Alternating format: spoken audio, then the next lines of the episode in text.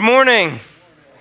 My name is Alex DeRosa. I'm the pastor of student ministries here at New Life, and I'm just really excited to be able to share with you what God has been doing in my heart for us specifically today. But before I get into that, I just wanted to mention that video. So, our very own Greg Miller, he's one of our small group leaders at uh, New Life Students. He made that video just to give us a glimpse behind the scenes about what youth group looks like because many people who are here on a weekend aren't there on Tuesday night. So, every Tuesday night, we meet with about 100 students students, and we have about 40 leaders as well that are there. And our senior highers come in here and they worship God, or our junior highers rather worship God in here with a band on stage and a speaker. And our senior highers go to the Galaxy Worship Center and they have a band and a speaker as well. And then we play some games. And at the end of each night, we go into small groups, which everyone's in a small group. So, and they're all split up grade and gender specific. So all of our sixth grade boys are together, all of our 10th grade girls are together, and they all have their own volunteer leaders there as well. And it's just amazing amazing to see what God has been doing as He's been working and moving and He's alive. And we're just proud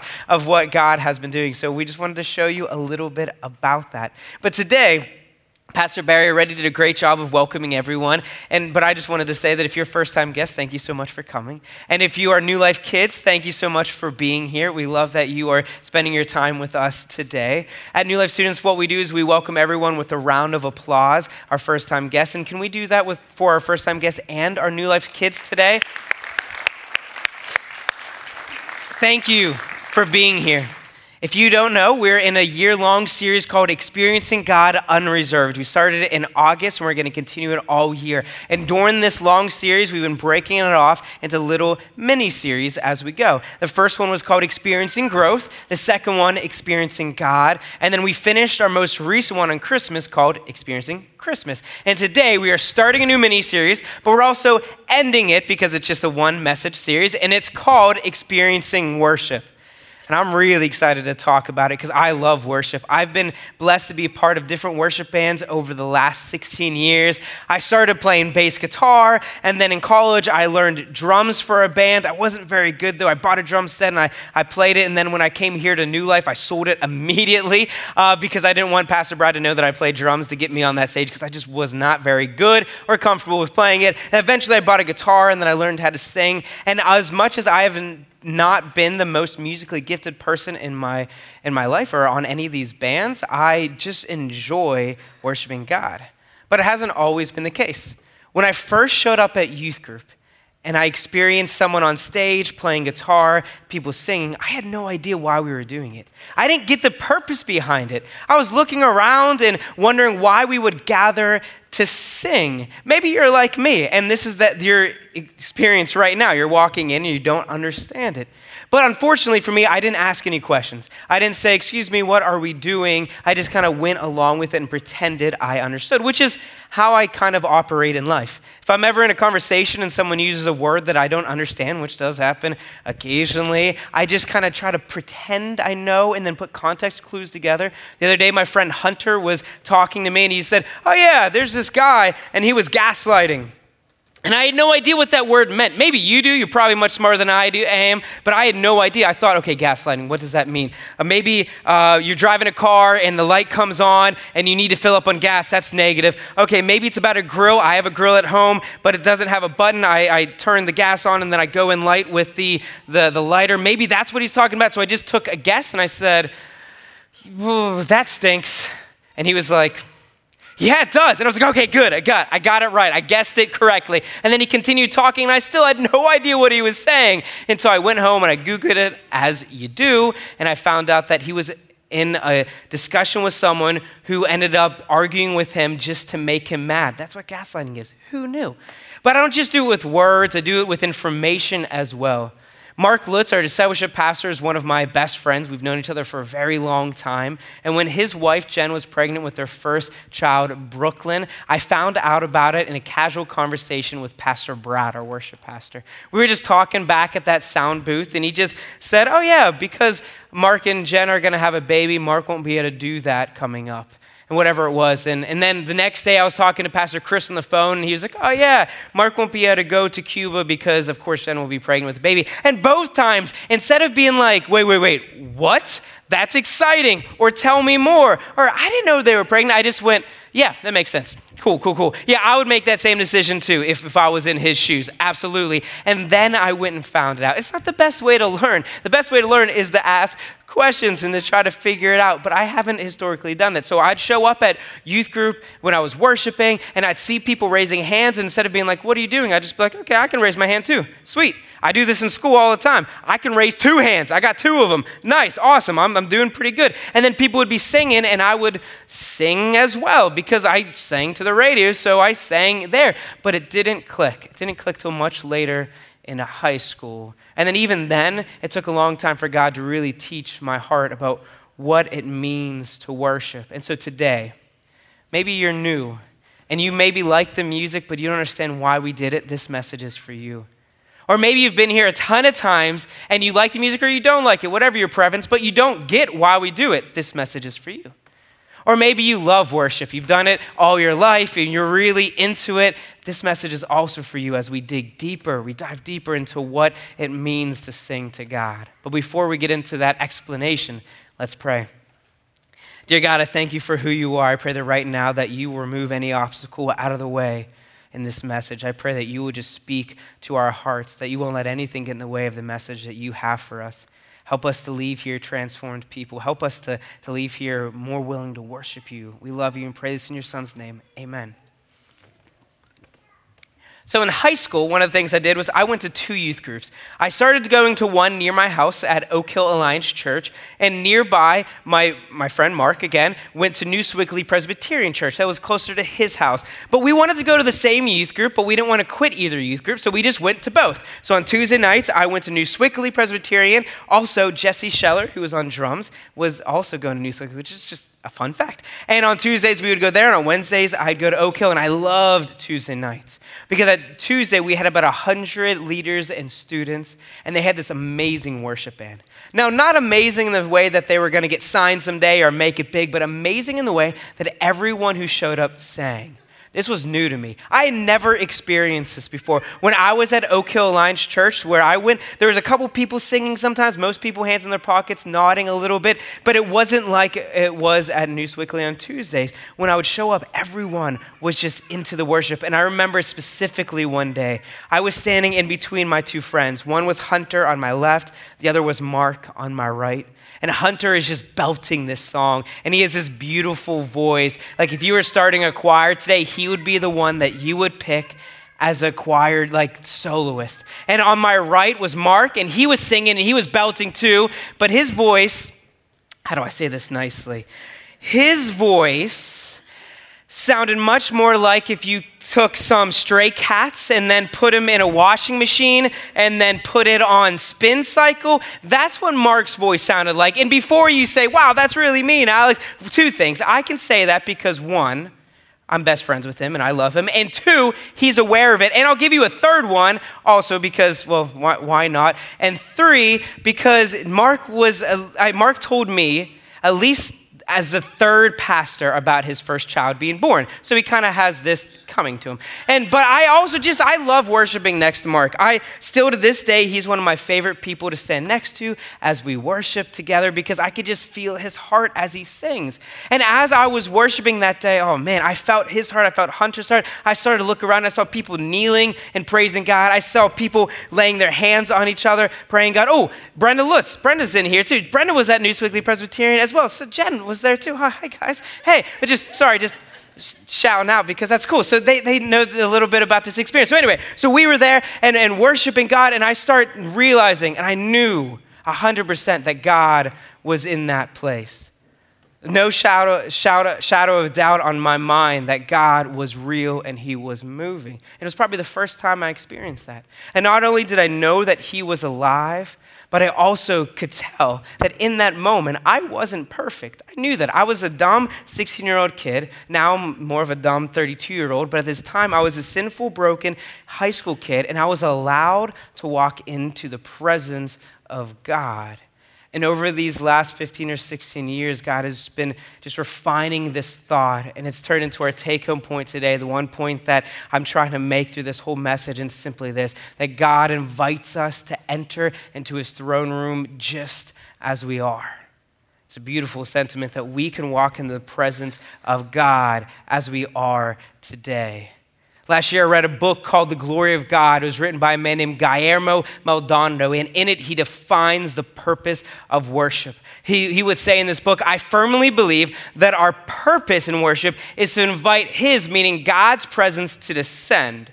Only in His presence will we be transformed so that we can take the same power of transformation to others. So, in worship, all we're doing is we're asking God's presence to be there with us. And as it's with us, we start to transform into being more like His Son.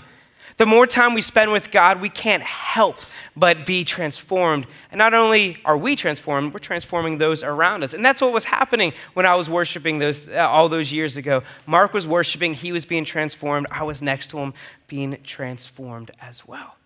God says this in His Word, and I love the language that it uses. It says, So let us come boldly to the throne of our gracious God.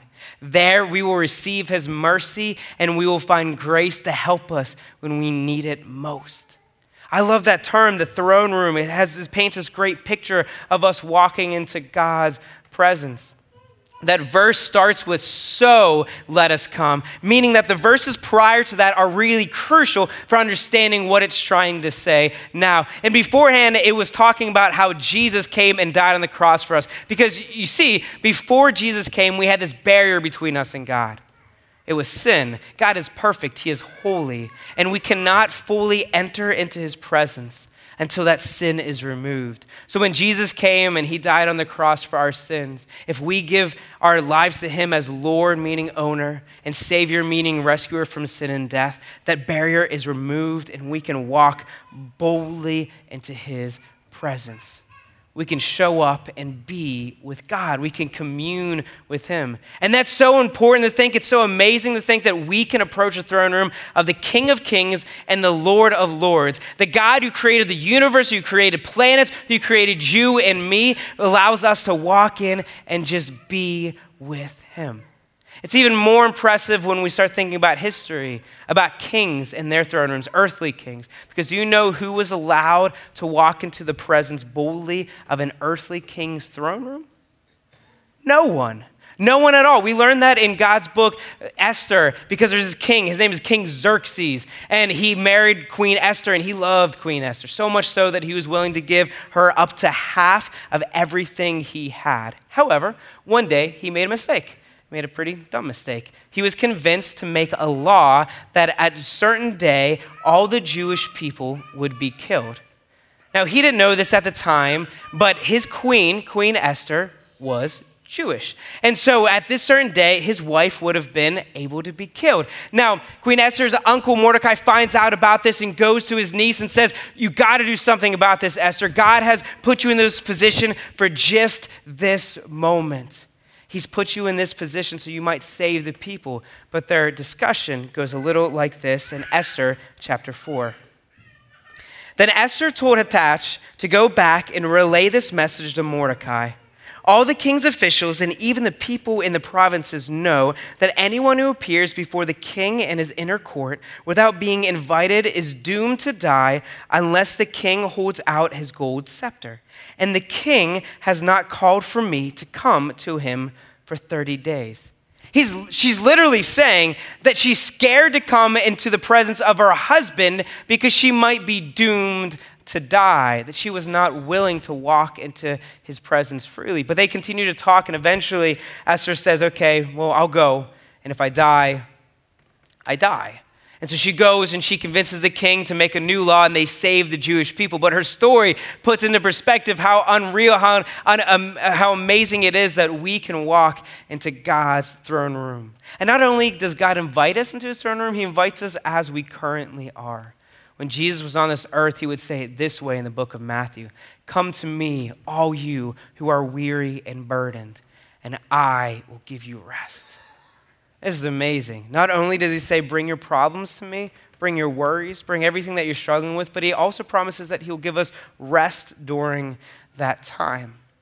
And this is cool because most times in life, people aren't saying the same things. The world isn't saying, Oh, yeah, come as you are, you're perfectly fine. The world's most of the time saying, You're not good enough. That's how we treat ourselves, too. We think in our minds, We're not good enough yet. We have this pressure, these standards to meet. And until we feel like we can accomplish them, we don't feel comfortable coming into other people's presence, let alone God's presence. As adults, we feel that until we have enough money or the nicest house or the best car or the best job, until we get that promotion, until we get married and have kids, we're not successful yet.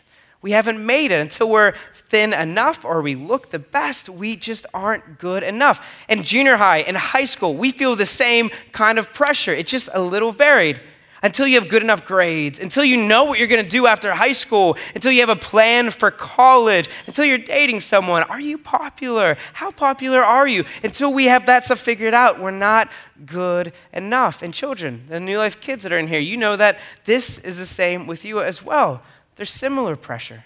Recently, me and my wife went and saw the new Mr. Rogers movie. Anyone see that? Won't you be my neighbor? Anyone say? Okay, a couple people. That was great. It was really, really good. Did anyone grow up watching Mr. Rogers or even Daniel Tiger, uh, the, the new show right now? Okay, cool. So I didn't grow up watching Mr. Rogers. So if if you don't know who he is, his name is Fred Rogers. He's a great Christian man. He's from Pittsburgh, and he had a TV show he produced and starred in that was specifically for children. It lasted a very long time and did a lot of good. And so a movie recently came out that was about his life. And in this movie, Mr. Rogers made sure to say that he wants every child to know that they are good just the way that they are. He says, In life, kids are told you'll be good when you grow up when you learn, when you get to school, when you graduate school, when you have a plan or a job. But he wanted to make sure that everyone knew that you're good the way you are. He even sang a song about it. It's called It's You I Like. He would say, It's you I like. It's not the things you wear. It's not the way you do your hair, but it's you I like. The way you are right now, the way down deep inside you, not the things that hide you and not your toys, they're just beside you, but it's you I like. It's you, yourself. It's you I like. Now, I, oh wow.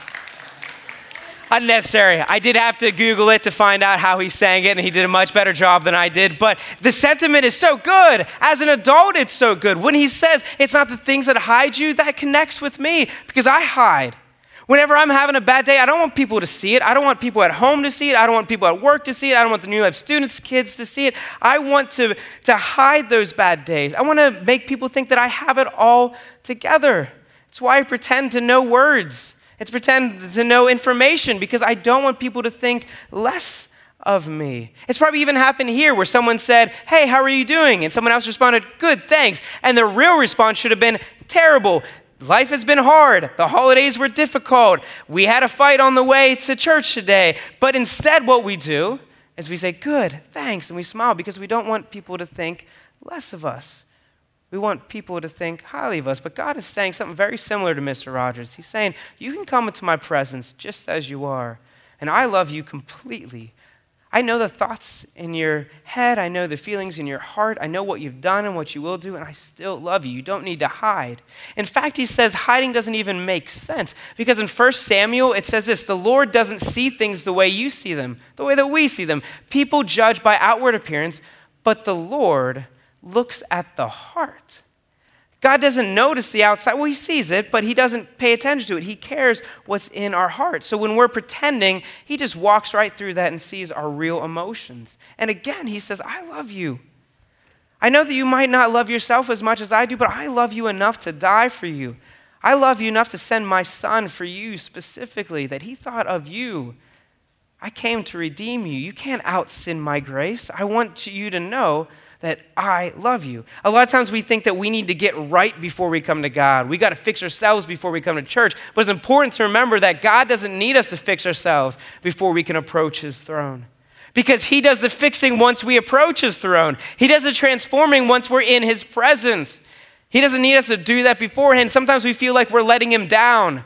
We're letting God down by what we're doing, but that's not the right way to think of it because we can't let him down if he's holding us up. And he's holding us up with his victorious right hand because that's how good he is. So instead of thinking that oh, I got to fix myself before coming to him, we just got to come to him with all of our brokenness and then he'll do the fixing. He won't leave us the same way. He'll transform us into more like his son. And in that time, in that space where we show up in his throne room just as we are, we can truly worship God. Because at the heart of worship, it's not about music, Worship is just the feeling or expression of love to God. That's all it is. It's our feeling and expression of love to God. And we can do that wherever we are, with music or without. So, when I was in high school, my youth pastor gave me this book. It was called The Practice of the Presence of God, and it was written by a dude named Brother Lawrence. And Brother Lawrence was this monk, and he talked about his everyday actions. And he would say that he would worship God, whether doing chores or washing dishes or whatever. And for a long time, I was confused about what that meant. Like, why was he singing while washing dishes? That doesn't make much sense. But the more I think about it, the more I read, the more I take time with God, what he was just saying was that he was just walking into the presence of God as he was doing everything, whether it was washing dishes or walking around. That we can worship God every time in our lives, always in our lives, with music or without, is so important. Because sometimes we get trapped into thinking that it's just Sunday mornings, but it's not. We can do it all the time. But it is also important to know that God does want us to worship Him with music. He wants us to use our voices to sing to Him. He talks about it all the time in the scriptures. In Psalm 105, it says this Give thanks to the Lord and proclaim his greatness. Let the whole world know what he has done. Sing to him. Yes, sing his praises. Tell everyone about his wonderful deeds. And then in the book of Hebrews, it would say, Therefore, let us offer through Jesus a continual sacrifice of praise to God, proclaiming our allegiance to his name. I think that's a cool way to say it. That we're bringing a sacrifice to God. For a long time, people would come to worship services and they'd have to bring their animals to slaughter them as a sacrifice for God. Now, God's saying that because of his son, who has, was perfect, and because of his blood, we no longer need to do that. That instead, he's asked us to bring a sacrifice of our mouths. The New International Version translates that last line to just say that we need to bring a sacrifice of our lips, the fruit of lips that profess his name. That's all it's saying. That our lips should produce the fruit of praise, that we should worship him out of our love for God. Now, it doesn't need to be perfect in order to do that, it just needs to be an expression of love because it's one of the ways that God feels love. When I was in college, I was really seeking this, this information of how to show love to people. Now, it wasn't showing love to God, it was showing love to girls because I was really struggling dating. I didn't have a serious dating relationship until I got to college. I had one girlfriend. We watched basketball a couple times, and then she left me for uh, one of my cuter friends. And then we got to, I got to college, and I was just really wanting a girlfriend. So I went where you normally do whenever you don't have a girlfriend. I went to the library, and I found a book about dating, which is probably shows how much I knew about dating. And I read it, and it was called The Five Love Languages by Gary Chapman. And in this book, Gary would say that there's five ways that people need to feel love physical touch, words of affirmation or encouragement, acts of service, gifts, and quality time. He would also say that most people need one or two of those more than the rest. That's just how we are wired. So, for instance, for me, I love words of encouragement. I love words of affirmation. It's one of the things that I thrive off of. You could literally go from someone that I dislike to one of my best friends with just like an honest encouragement. There was this one time where there's someone that I had a little bit of friction with, and it sounds kind of sad saying it that way, but we had a little friction. But they came up to me one day and they were like, Alex, you really nice today. And I remember going home to Rachel and be like, man, that person's awesome. Like, they're just great. And she's like, really? I didn't think you thought that yesterday. I'm like, I think that now. I love them. Put them on the Christmas card list. Like, they're just so cool. And as sad as that is, I mean, I just really, I feel love that strongly in that way. And what God is saying is that one of his love languages, or the way that he feels love, is when we sing to him. When we lift our voices to him, he feels that love. Now, I know, I know what some people are thinking here. That, Alex, you don't understand. You haven't heard my voice. It doesn't sound very pretty. You wouldn't be saying that if you sat next to me during worship. But let me tell you something. It comes right from God's word, and it'll give us a little, maybe an exhale, and give us a little pressure off our shoulders. Psalm 95 says this Oh, come, let us sing unto the Lord. Let us make, this is the key, a joyful noise to the rock of our salvation. You know what it doesn't say? It doesn't say, Come, let the best singers sing to the Lord. It says, Come, sing to him, and just make a joyful noise, which we can all make a joyful noise. No matter what sounds like, we can all bring our voices to God to show him love, no matter if it's a little sloppy or messy or out of tune. It reminds me of one day I was at home, and my son, who's 19 months old now, was about a year old at this point, and I was on the floor in our living room leaning against the couch, and we were watching cartoons like good dads do, and he was waddling around. He can walk pretty good now, like he like stomps around like he owns the place, grabbing stuff. The other day, yesterday, when I showed up here, I was like walking, and I felt like I had almost like a heel in my shoe, and I like took my, my foot out, and I saw that there's magnets in there um, that Ezra had just taken off and put them in my shoe because that's the kind of guy he is right now. And at this point, though, he was just learning to walk, so he was just kind of waddling, like trying to find where his weight is. And I'm sitting there on the ground, and he waddles right over to me, and he gave me the grossest open mouth kiss that I've ever had. Like it was slobber, it was snot, it was everything. And I, I mean, at that moment, as he walked away, just smiling, like waddling away, I will tell you this it was gross. And I did have to clean some snot out of my beard. But at that time, I didn't care. It was just so wonderful to experience that love from my son. It was the first time that he had kissed me and not the other way around. And so I didn't care that I had to take some snot out of my mouth. I didn't care that I had to wipe that off. I just cared that my son in that moment showed me love. And God's saying the very same thing. That doesn't need to be perfect. He just wants to feel that love from us. He's asked us to sing to him over and over. And he's saying, no matter what it sounds like, bring your voices up to me. Henry Blackaby, the writer of Experiencing God, would put it this way A faithful servant is one who does what the master says, no matter what the outcome. A faithful servant is obedient to, to their master when they just listen, no matter the result. That's it. That's what we want. But instead, but it's what God wants. But instead, what we do is we make excuses. Well, can't be what he wants if it sounds like I do. Or it just doesn't feel comfortable for me. Or it's not manly or it's not cool or whatever. But it's important to remember that worship is not about us, it's not for us, it's for God ultimately. So when we're singing, it doesn't matter. We can have all the excuses we want, but He's still asking us to raise our voices, a joyful noise to Him. All those years ago, when Mark was standing next to me, the result of his singing was not the right notes, and that's okay because the result was God being pleased by it, and it was my heart being transformed. For years, I sang the same way, just shouted, just screamed out praises to God, and was not worrying about what I sounded like. I just worshiped God until one day that I met my wife, or we had met before this, but I was going on a date with her. I brought my guitar because she's a fantastic singer. She was standing right up here with me.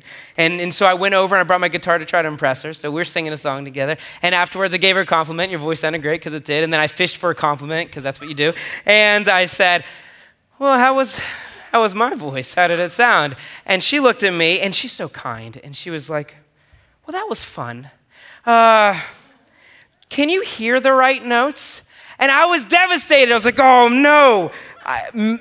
Maybe. And so what she did, she did this test. She was like, sing this note, uh, and I was like, uh, and I looked at her like, good, like that was pretty good, right? She's like, no. And so we worked together, and from then on, we had some dates where it was just music training, and she was giving me voice lessons, which is hard because that's being told constantly in my mind that I'm not doing good enough. Is constantly saying, nope, you're wrong, you're wrong, you're wrong, which is good for dating because it's practice for marriage because you'll hear that even more then. And so I can sing now because of her training and some help from God. But let me tell you this that God does not care that I can sing better. He's not more happy that I sing the right notes. He just wants to hear me sing. Now, he does care in the way that he has asked me to lead worship now because I can sing. That's the only difference. He's asked me to help and lead other people into worship. And on stage, when we are playing music, we love when people come up and say that they enjoy the music, but our heart is really for people to get into that presence of God, to walk into the throne room of God. We're just creating a pathway for people to walk and to be with God just as we are. It's like a light switch. When you flip a, a, light switch, you're not creating electricity, you're just allowing it to flow. And when we're doing worship, that's the same thing. We're just allowing the Holy Spirit to come into the place. We're just making a pathway for the throne room. God's here anyway. We just want to make it as comfortable as possible. That's the goal because it's so important to God. It's so important that there's this book in the Bible called Psalms. And Psalms translates just to mean the twanging of a harp. And it's so important to God that it is the longest book in the Bible at 150 chapters. It's 150 chapters full of songs. And the writers of those songs taught us how to sing. Some of them are really happy things, like in Psalm 116, it says, I love the Lord because he hears my voice and my prayer for mercy. In Psalm 117, praise the Lord, all you nations. Praise him, all the people of the earth, for he loves us with unfailing love. The Lord's faithfulness endures forever. Praise the Lord. But there's some real emotions in it too, in the Psalms, because again, God's asked us to approach Him with everything that we are. Psalm 23 says, Even when I walk through the darkest valley. Psalm 39, Hear my prayer, O Lord. Listen to my cries for help. Don't ignore my tears. And Psalm 22 is really open and honest. My God, my God, why have you abandoned me? Why are you so far away when I groan for help. In this time next, we're going to be worshiping still. We're going to worship two songs to end our service. And I encourage you just to approach God as you are, with all the pain, all the hurt, all the struggles, all the fears, all the doubts. Bring them to God. He knows about them. He wants you just to lift them to Him so that He can give you rest, so that He can transform us today whatever you've brought in to, to this service today, all the outside noise, just give it to God during this time so He can help. He can give you that rest. And then we can become more like His Son. And then this week, let's not stop with just worshiping God today. Let's continue to worship Him. No matter what we're doing, whether we're driving the car, or in the shower, or doing the dishes, let's go into His presence as we are, showing Him love. And we can do that by doing today's next step together, which says, I will worship God each day this week. Let's pray. God, I thank you so much for who you are. I thank you for being a good God and for loving us. For the fact that we can out sin your grace, the fact that you created us, you designed us to be your children. And I pray that during this time, that as we lift up songs to you, as we lift up praise, you allow us to feel comfortable in your presence.